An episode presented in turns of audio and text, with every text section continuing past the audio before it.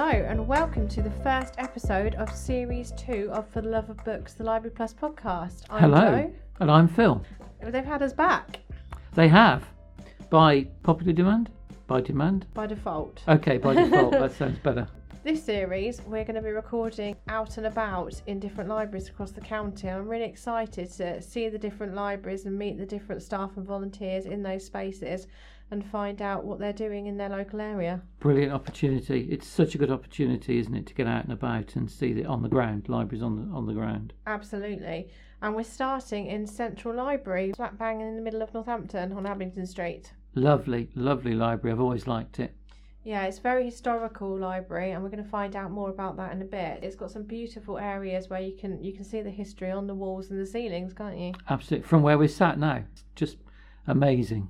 And we're also going to be joined by some really interesting guests in this series. We're talking to different people who use books and reading in different ways. And today we're going to be talking to Hayley Barton from the University of Northampton about an intergenerational reading project she's working on. Yeah, a real life academic. First, we're joined by David, who's Information Programme Coordinator, and Kay, who's a Customer Advisor here at Central Library. Hi. Morning, both. Hello, hello everyone. So, Kay, what's going on at Central Library? So we have lots and lots going on for people of all ages, and we also have children's events, time to share on every Saturday, which is two thirty till three thirty, and that's a very popular event where we have story time and craft. We have singing with the children, bounce and rhyme and rhyme time, day Wednesday, Thursday, and Friday. And um, we also have lots of uh, reading challenges for adults as well, room hire, volunteering, lots and lots going on as well. So It sounds a lot. And I know that with the Queen's Jubilee coming up next month, you've got some events planned for that as well, haven't you? Yes, it's going to be a very busy, very special month. We've got lots and lots planned um, for children and adults alike, so it'll be a very exciting month as well. Have you actually got time to do any book work as well then? While you're Yes, oh yeah, we have lots and lots of books and virtual memberships and lots going on with that as well, and lots of choice and selections and new books coming in as well.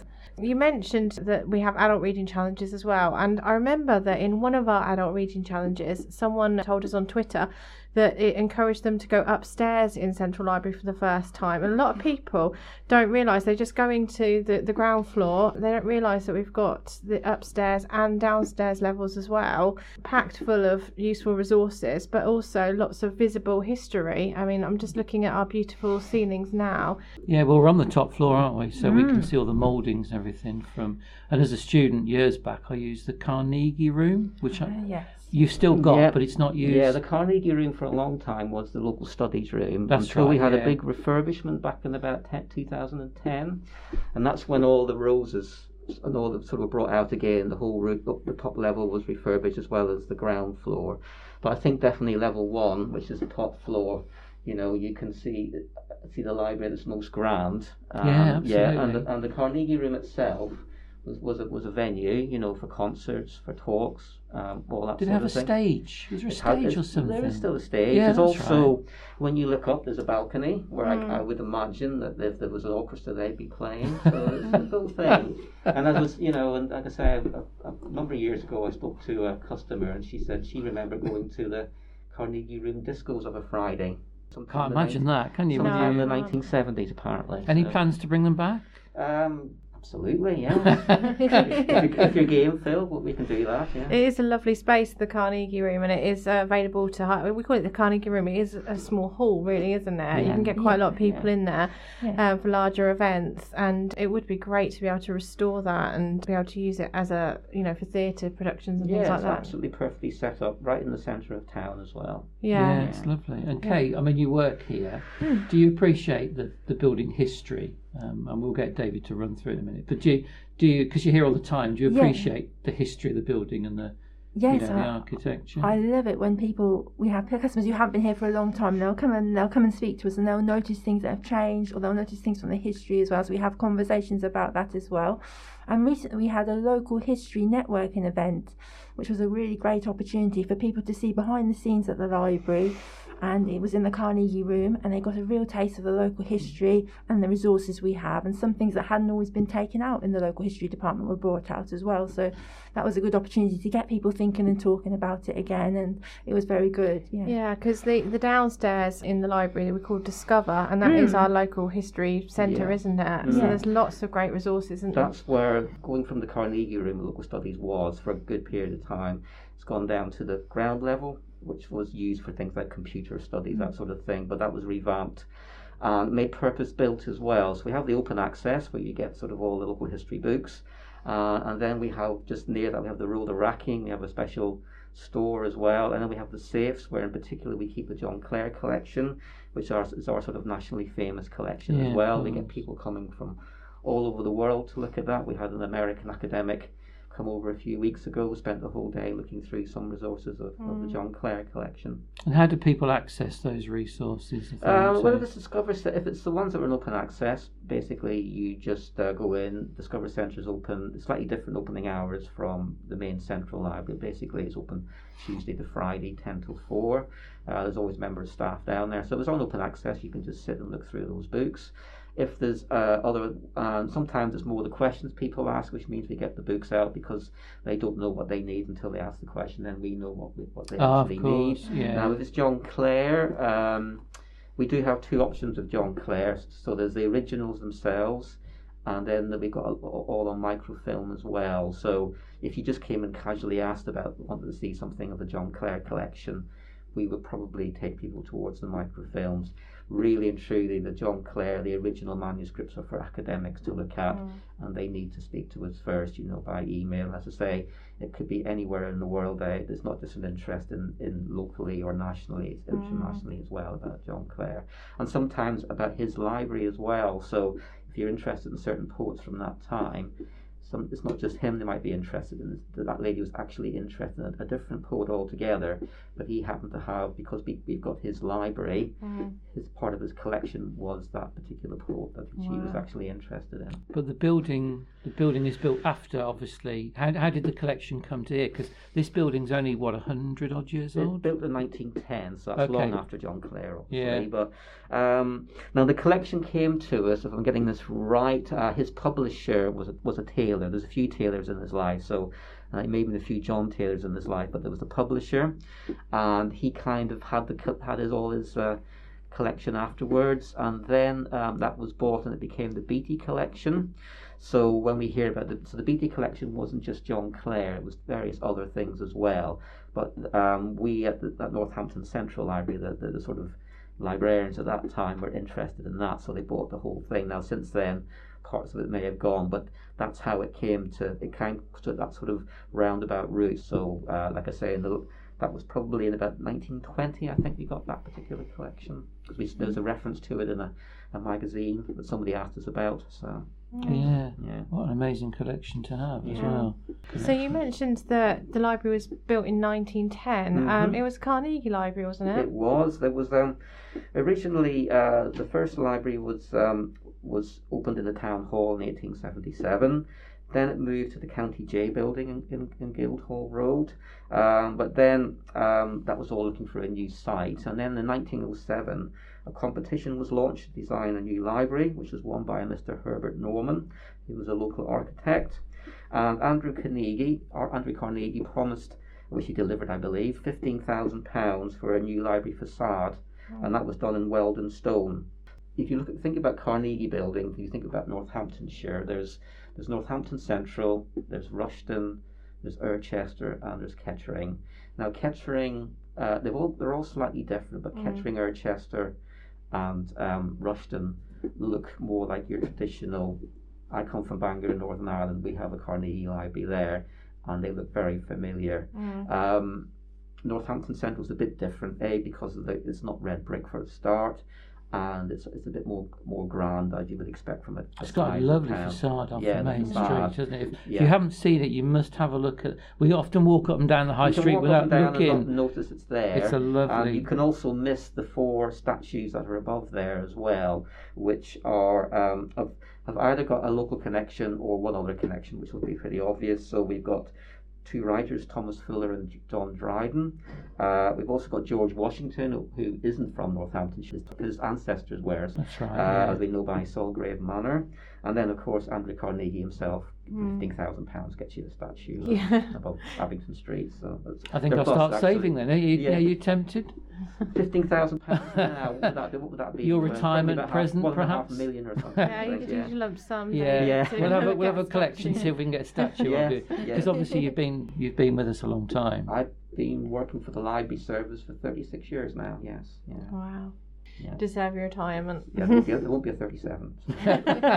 And we should say, um, David's retiring, but Kay, you're an award winner recently, aren't you? Thank you. Yeah, yeah, recently, yeah. So you won our um, West Northamptonshire Thrive Award. It was for helping someone who was very vulnerable and distressed, and it was at the end of the day, um, between Christmas and New Year, and they were facing a night's sleep in rough, and we got them the information and support that they needed to get accommodation in an emergency, so they didn't have to sleep rough, and then in the long term they got something sorted as well from the support from from from that they got from the library. So that was a really nice little story at Christmas and New Year. I So was going to say it's an important time of year, isn't it, Yeah. for people as well? Yeah. Not only the weather, but yeah. the connection to the Uh, season. yeah, and it was very difficult because not everywhere was fully open. Mm. But we there was places that he could go, and there was numbers he could contact, and there was somewhere that he could sleep. So that was a good um, way of helping him as well. Mm. And it's brilliant that you you were recognised for that. So our library staff are doing things like that a lot, aren't they? Yes, so yeah. it's important for people to know that libraries are not just about the books and the and the rhyme times and the activities Mm. and the fantastic things that we do do.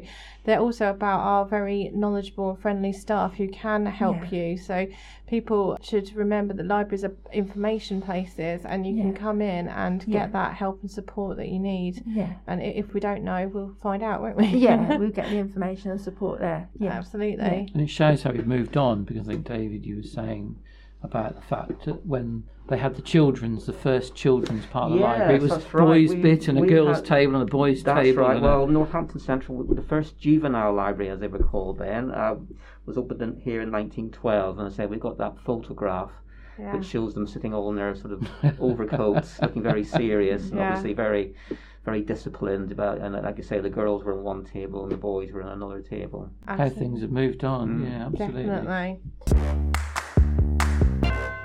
Kay, you're going to take on our challenge today to Yeah. try and sell Northampton Central Library Brilliant. in 30 seconds. So, if you weren't already convinced to come here and take advantage of everything we've got on offer, Kay's going to try and summarise that for you now in 30 seconds. Off you go. Kay. So we have summer reading challenge, bounce and rhyme, rhyme time, volunteering, time to share, BIPC, room hire, volunteering, non-fiction, children's library, um, lots and lots of activities, adult reading challenges, children's reading challenges. Um, we're looking always looking for homework help for volunteering, and so volunteering. Um, we have school visits, um, reception, registration, um, room hire, and lots and lots of other things going on as well. Hey, well done, guys. Well done, absolutely. Didn't even take a breath. yeah, you can breathe now. Hyperventilating. So, come down to Central Library, take a look around you, look at the, the history, ask our staff about the history, and also um, find out about what they've got in the present and the future going on. It's a great resource here for you, right in the centre of Northampton. Absolutely, yeah. I'm saying, just come and have a look at the building, have a look at the facade. Thanks, Kay, and thanks, David. Thanks both. you. Bye now. So, May and June's Digital Book Club has become the Big Jubilee Read. BBC Arts and the Reading Agency have produced the Big Jubilee Read, which celebrates great reads from authors across the Commonwealth to mark Her Majesty the Queen's Platinum Jubilee. So, they've chosen 10 books for each decade, so 70 in total. That must have been a really tough choice. I wouldn't even know where to start. But what a what a fascinating opportunity to read far beyond probably what you know outside of what you would normally read. But what a choice! What how hard to make that choice? But you'll be pleased, Phil, because guess what's on that list? Uh, there's only one book that's got to be on it: Hitchhikers. Yeah, Hitchhiker's Guide to the Galaxy is on there. Also, another book that we've spoken about a bit in series one of the podcast is The Remains of the Day. That got on there. Oh, my cheer's slightly muted on that one. but there are some books that we've discussed on this podcast on that list, and it's really diverse because it's say it's celebrating authors from all across the Commonwealth.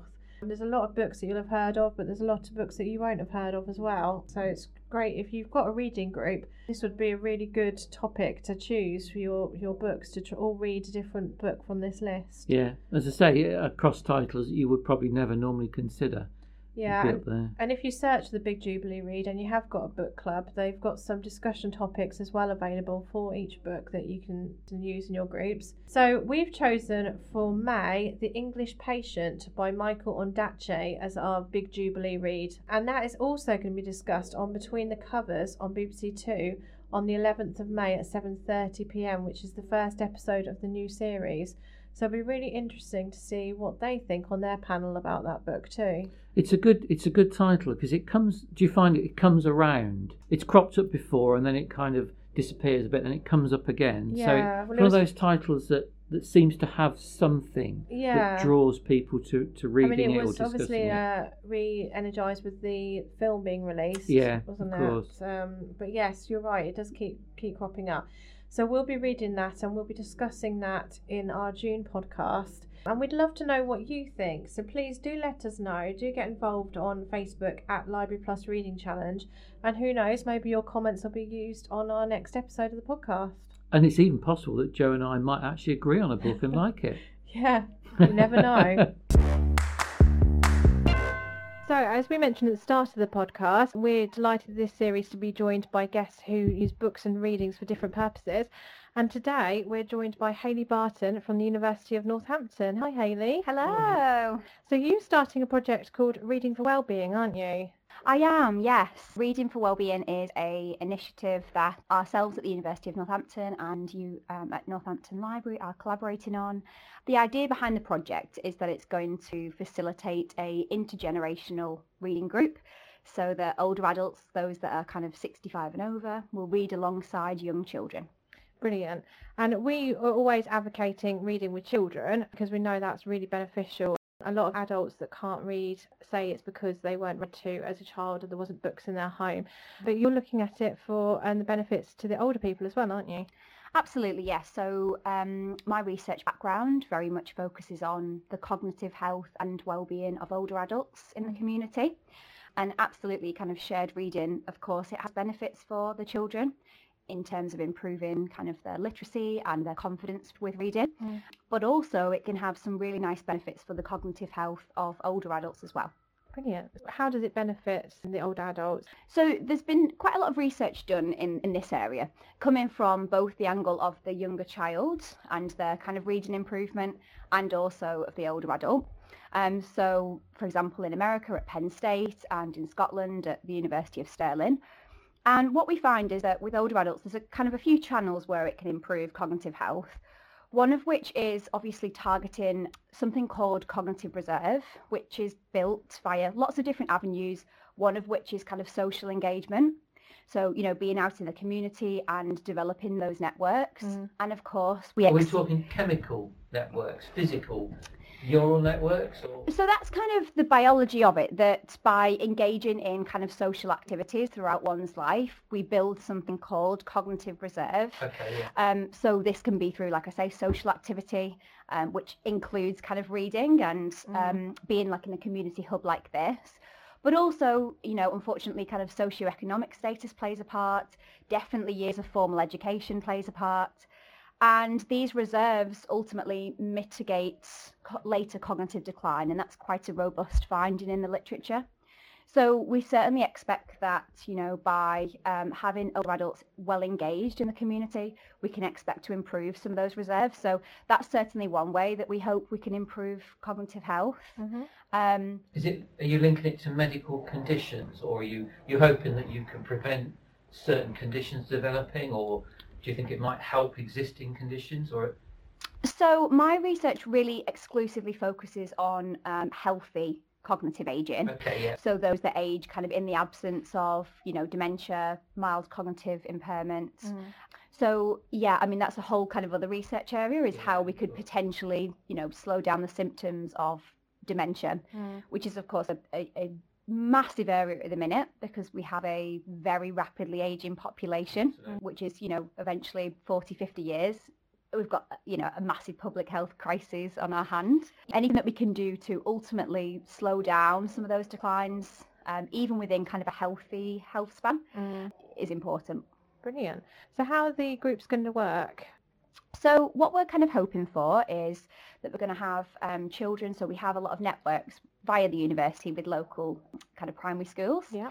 And um, they're going to be reading alongside a paired older adult. So they'll be kind of with the same pair throughout the study. Mm. And they'll be reading for, you know, a, a relatively short period of about an hour, once every couple of weeks here at the library space, um, over a period of several months and we're going to monitor improvements to both cognitive health, so measuring specific cognitive domains that we're interested in, and also getting some kind of what we call qualitative feedback, verbal Mm. feedback ultimately, Yeah. um, on their experience and how they feel that it might have improved their well-being. Brilliant. So they're reading, um, and will they also be chatting as well? Absolutely. Yeah. I think I think that's kind of one of the key things that's come out of the research, the limited research I should say that's been done so far, is that it's not about the older adult teaching the child to read, Mm. but it's more about that shared experience and having those conversations about the material that they've read and you know whether they enjoyed it, Mm. um, and these kind of like informal just chats, I guess, Mm. um, can be real you know relationship builders. Mm. Um, and can be just as just as influential. Yeah, absolutely. You say there isn't a lot of research at the moment. Do, do you Mm. see this as being an area that is going to expand a lot? It's going to become very important as a preventative, perhaps, like you say, for Yeah, so so my um, doctoral research looks at lifestyle intervention for cognitive health, Yeah. and I think lifestyle intervention as a whole is a massively emerging topic because, of course, we know that in terms of developing cognitive impairment, genetics play, of course, quite a big role there. Things that we don't have too much control over, but But uh, I'm 55, so the, the things you're talking about, I Mm. now discover I'm walking into a room and forget what I walk into the room for. So I'm, I'm leading towards the things that you can do without being part of the project that are going to help me. Yeah, so I guess, I mean, I'm glad you asked because this is my kind of research topic, so I love talking about this. Um, but absolutely there are. There are lifestyle factors that are really important in, as we touched on earlier, building this idea of cognitive reserve and strengthening our kind of cognitive abilities throughout life. So for example, physical activity is a massive indicator of kind of cognitive maintenance. We know that being physically active or specifically avoiding being sedentary Mm. is, Okay. is really important. Yeah. As are things like having a healthy habitual diet. So Mm. our food intake is important.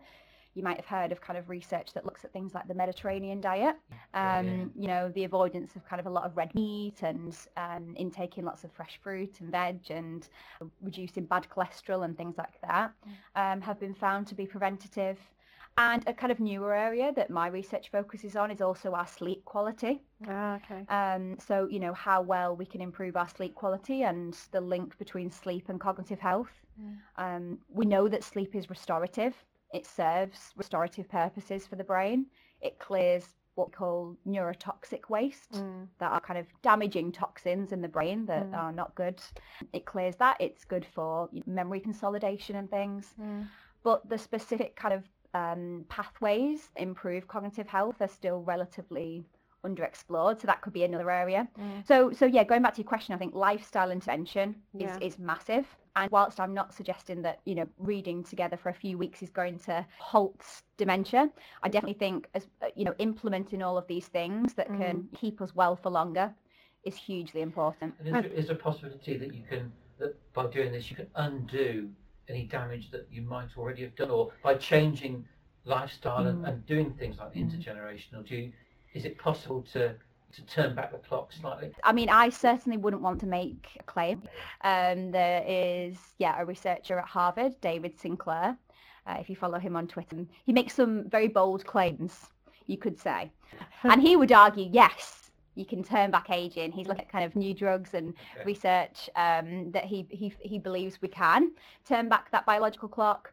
Um, I guess I'd make a bit more of a kind of tentative suggestion that maybe we could slow down Yeah. um, some of those declines. But ultimately, more research is needed, as ever, because what we find, and it's perhaps based on, you know, when we do this research, we use limited samples just simply because you can't sample every single person in your trial. Mm. Um, and so we find mixed mixed results ultimately. Some studies that use lifestyle interventions find really positive findings Mm. where you think, gosh, you know, implementing these um, interventions could be could be fantastic. Um, others find less kind of amazing findings.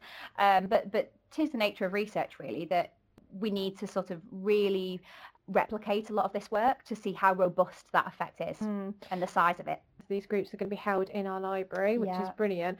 Um, and when you're talking about the different things that people can do for their lifestyle, it- it Mm. struck me that libraries have got a lot on offer for people if they want to make those changes. We have walking groups, for yeah. example. We have lots Mm. of socialising activities that people can t- take part in in the library, and obviously they can read in the library. Mhm. And uh, we do have intergenerational groups as well in some of our libraries too. Mm. So there's lots of social interaction as well. exactly, It yeah, is. It's massive. yeah. I mean, we haven't even spoken about the impact that COVID has on these things Mm. or has had and will continue to have.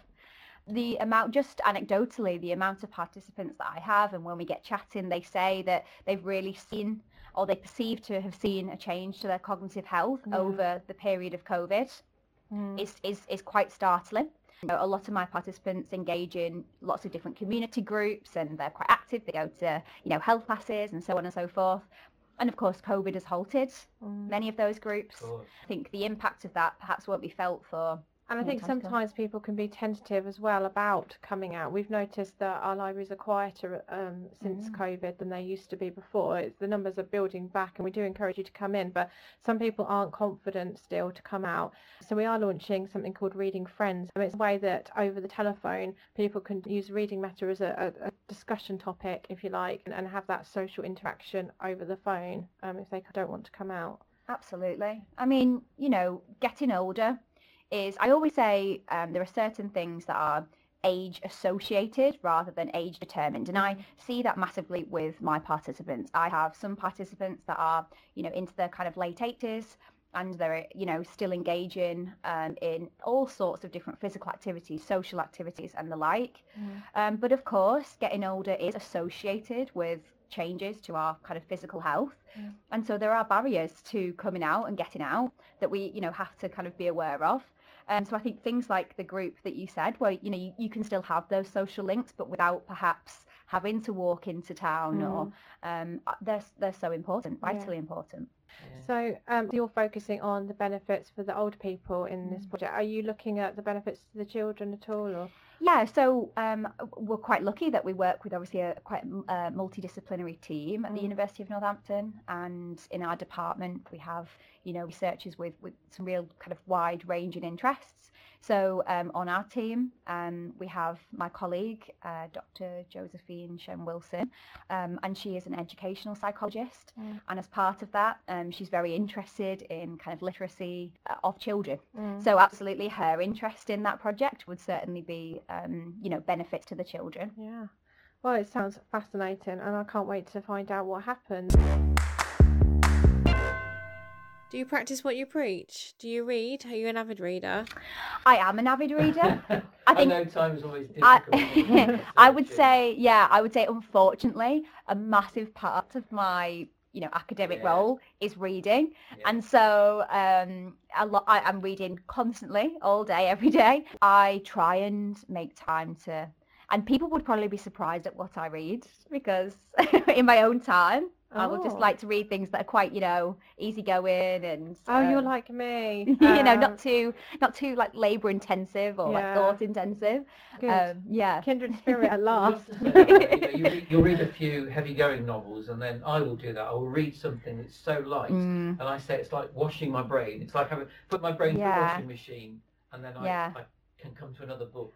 Well, it's, fresh. it's it's reading for different purposes. Like you say, It you read for work and you Mm. research and everything, but then you also read to relax and escapism, and, and the Yes. lighter books are great for that, aren't they? absolutely, absolutely. I, I mean, yeah. When when I'm reading, you know, some new research papers, they're, you know, they're, quite difficult sometimes. Mm. Um, particularly when it's kind of just outside your, you know, research remit, and you come into terms with lots of new terms and words that you've not heard of, and Mm. um, yeah, that's quite a different scenario, right, than just when you're at home and you want to unwind. So, we've talked to you briefly about your reading habits. We'd like Yes. to ask you our quick fire question. Okay. Are you ready for this? Go Okay. Paperback or hardback? oh. If I'm spending money, paperback. Bookmark or fold down the corners? oh, fold down the corners. I know. I know. My partner goes mad. He says, "Oh, Hayley, you're ruining the book." Have dinner with your favourite author or with your favourite character? Oh, character. Yeah. Yeah. Who is your favourite character? Well, Whoever you're reading at the moment. I'm reading um, where the Crawdads Yes, sang, at the yes, and I love lovely that. and book, they're making that into a film, aren't Are they? they? But it's, it's never the same, is it? It's never the same. no. Um, But she's a very interesting character. but she's a wonderful character. Yeah. So yeah, she's a good one at the minute. Definitely. Read by a fireside or at the seaside. Seasides. Classic or young adult novel. Um, young adult, most of the time. Library or bookshop. Library. Well Very done. Yeah. Physical book or ebook? Physical book. Yeah. Good writing or great story. Hmm. Great story. Yeah. Yeah. Historical novel or futuristic. Historical, definitely. And last question: plot driven or character driven. Plot driven. A poor plot ruins everything, doesn't it? Yeah, it does. Yeah. Well, I, I think we should go for a coffee because Exchange very phone numbers and- similar. yeah, Yeah, I'll do it. I'll- definitely yeah, have I'll Hayley back. well, thank you so much for joining us, and we definitely so want to hear welcome. how it's going. absolutely. And um, yeah, just keep an eye out on our Facebook pages and our Twitter pages to find out more about the project when it's underway, how you might want to get involved in that. Thank you so much. It's been lovely to chat. Thank you very Thank much. So that brings us to the end of this episode. But next month we're going to be recording at Desborough Library, aren't we? Oh crikey, that's right in the north of the county. I know, Travel it, far and wide. and it's a community managed library, so it'll be really It is, interesting yeah. to find out what they're doing and what groups they're running, that kind of thing. Yeah, they're a good group. As I say, they've been very successful up there, and uh, yeah, it'd be interesting to, to get their perspective. Definitely. We'll also be joined by Catherine Coe, who's the founder of All Stories, and that's a free mentorship program for underrepresented children's authors.